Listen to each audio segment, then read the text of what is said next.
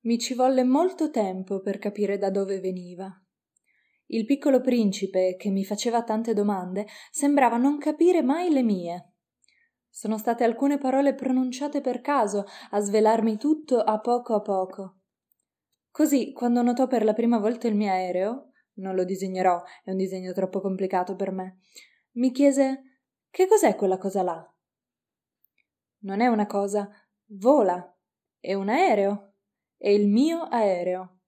Ed ero fiero di fargli sapere che volavo. Allora gridò: Come? Sei caduto dal cielo? Sì, dissi io con modestia. Ah, è buffo. E il piccolo principe scoppiò in una bella risata che mi irritò parecchio.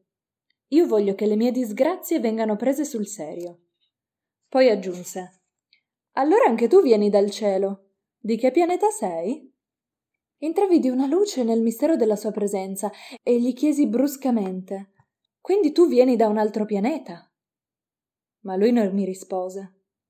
Scrollò la testa dolcemente, sempre guardando il mio aereo. È vero che sopra quello non puoi essere venuto da molto lontano. E sprofondò in una fantasticheria che durò parecchio. Poi, presa dalla tasca la mia pecora, si immerse nella contemplazione del suo tesoro.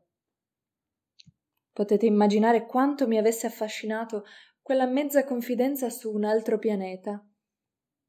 Così mi sforzai di saperne di più. Da dove vieni, ometto mio? Dov'è casa tua? Dove vuoi portare la mia pecora? Mi rispose dopo un silenzio riflessivo. La cosa bella della cassa che mi hai regalato è che di notte le servirà da casa. Ma certo, e se fai il bravo ti regalerò anche una corda per legarla durante il giorno e un picchetto. La proposta lasciò il piccolo principe esterrefatto. Legarla? Che idea bizzarra! Ma se non la leghi andrà chissà dove e si perderà. E il mio amico scoppiò di nuovo a ridere. Ma dove vuoi che vada? Ovunque, dritto davanti a sé. Allora il piccolo principe osservò serio. Non importa, è così piccolo da me. E forse con un po' di malinconia aggiunse Dritto davanti a sé non si può andare molto lontano.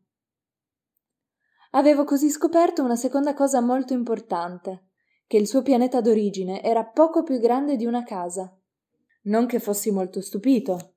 Sapevo benissimo che al di fuori dei pianeti grandi come la Terra, Giove, Marte, Venere, ai quali è stato dato un nome, ce ne sono centinaia così piccoli che si fa fatica a vederli col telescopio. Quando un astronomo ne scopre uno, gli dà come nome un numero, lo chiama per esempio l'asteroide 325.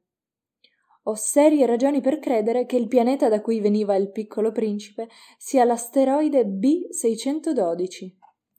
Questo asteroide è stato visto una sola volta al telescopio, nel 1909, da un astronomo turco.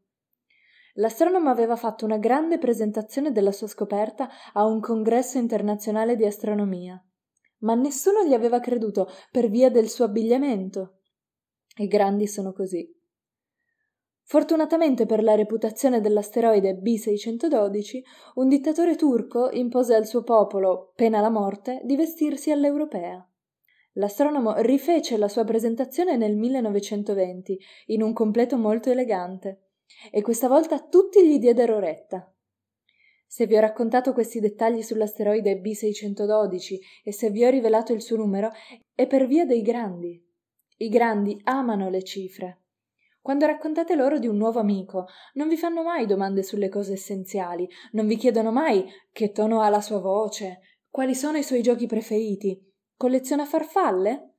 Vi chiedono quanti anni ha, quanti fratelli ha, quanto pesa, quanto guadagna suo padre, Solo allora sono convinti di conoscerlo. Se voi dite ai grandi ho visto una bella casa di mattoni rosa, con dei gerani alle finestre e delle colombe sul tetto, non riescono ad immaginarsela. Bisogna dire loro ho visto una casa da centomila franchi. Allora strillano Come bella. Così, se voi dite loro la prova che il piccolo principe è esistito è che era bellissimo, che rideva e che voleva una pecora. Quando uno vuole una pecora è la prova che esiste. Alzeranno le spalle e vi tratteranno da bambini. Ma se voi dite loro il pianeta da cui veniva è l'asteroide B612, allora si convinceranno e vi lasceranno tranquille con le loro domande. Sono così, non bisogna volergliene. I bambini devono essere molto indulgenti con i grandi. Ma certo, noi che capiamo la vita, noi ci facciamo beffe dei numeri. Mi sarebbe piaciuto cominciare questa storia alla maniera delle fiabe.